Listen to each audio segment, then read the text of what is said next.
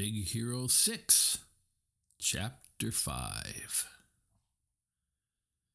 Tadashi came home the next day and stapled an SFIT poster over one of Hiro's bot fighting posters. It announced SFIT's annual Tech Showcase. Those entrants with the best tech would win admission to the school. Hiro read it and looked at Tadashi in disbelief. You come up with something that blows Callahan away, and you're in, Tadashi said. But it's got to be great. Hiro stared at the poster, smiling.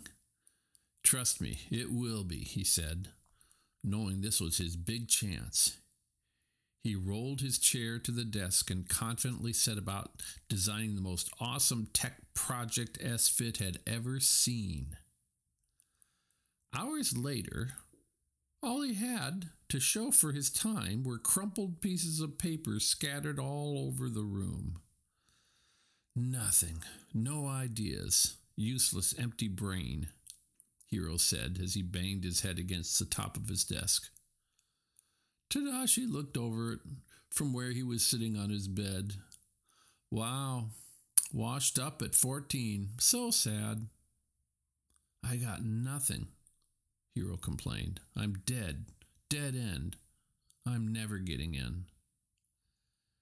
Tadashi went over and picked Hiro up, flipped him over, and held him upside down by his ankles. Hiro screamed. Shake things up, Tadashi said. Use that big brain of yours to think your way out. What? There are no dead ends, Hiro, Tadashi told him. Hanging upside down, Hiro noticed his battle bot on the floor. Suddenly, what he needed to do became crystal clear. He reached over and grabbed his bot, and when Tadashi let him down, he bolted out to the garage. In the past, Hiro had used the garage as a lab for building his battle bots. It had everything he needed to create his new vision multiple computer terminals, 3D printers, the works. Hiro sat down, cracked his knuckles, and got to work. Months passed. Hiro worked day and night. Aunt Cass checked on him and, and made sure he was fed even Tadashi's friends from SFIT peeked in to see what this obsessed kid was doing. But Tadashi knew that whatever his brother was inventing would be great. Finally, the day of the showcase arrived. The showcase hall at SFIT was jammed with judges, presenters, and several tech industry representatives searching for new talent.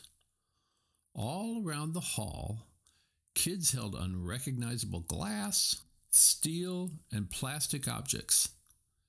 They fidgeted with their projects and made last-minute adjustments. How you feeling? Tadashi asked Hiro. Hey, you're talking to an ex-bot fighter, Hiro said, jabbing at the air with his fist. Takes a lot more than this to rattle me. Yep, he's nervous, Gogo said decisively. Wasabi nodded. What do you need, Hiro? Deodorant? Breath mint? Fresh pair of underpants? I come prepared. Guys, really, I'm chill, Hiro said. Honey gave him a warm smile. Relax, she said. Your tech is amazing. Tell him, Gogo. Gogo looked at Hiro. Stop whining. Woman up. Fred laughed and pointed to his chest. Worry not, little fellow. Freddy wore his lucky Megazon shirt, worn by the creator of Megazon himself. Wasabi frowned. Smells terrible.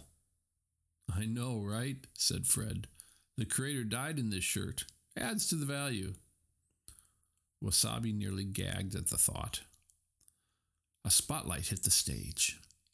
The announcer said, Next presenter, Hiro Hamada.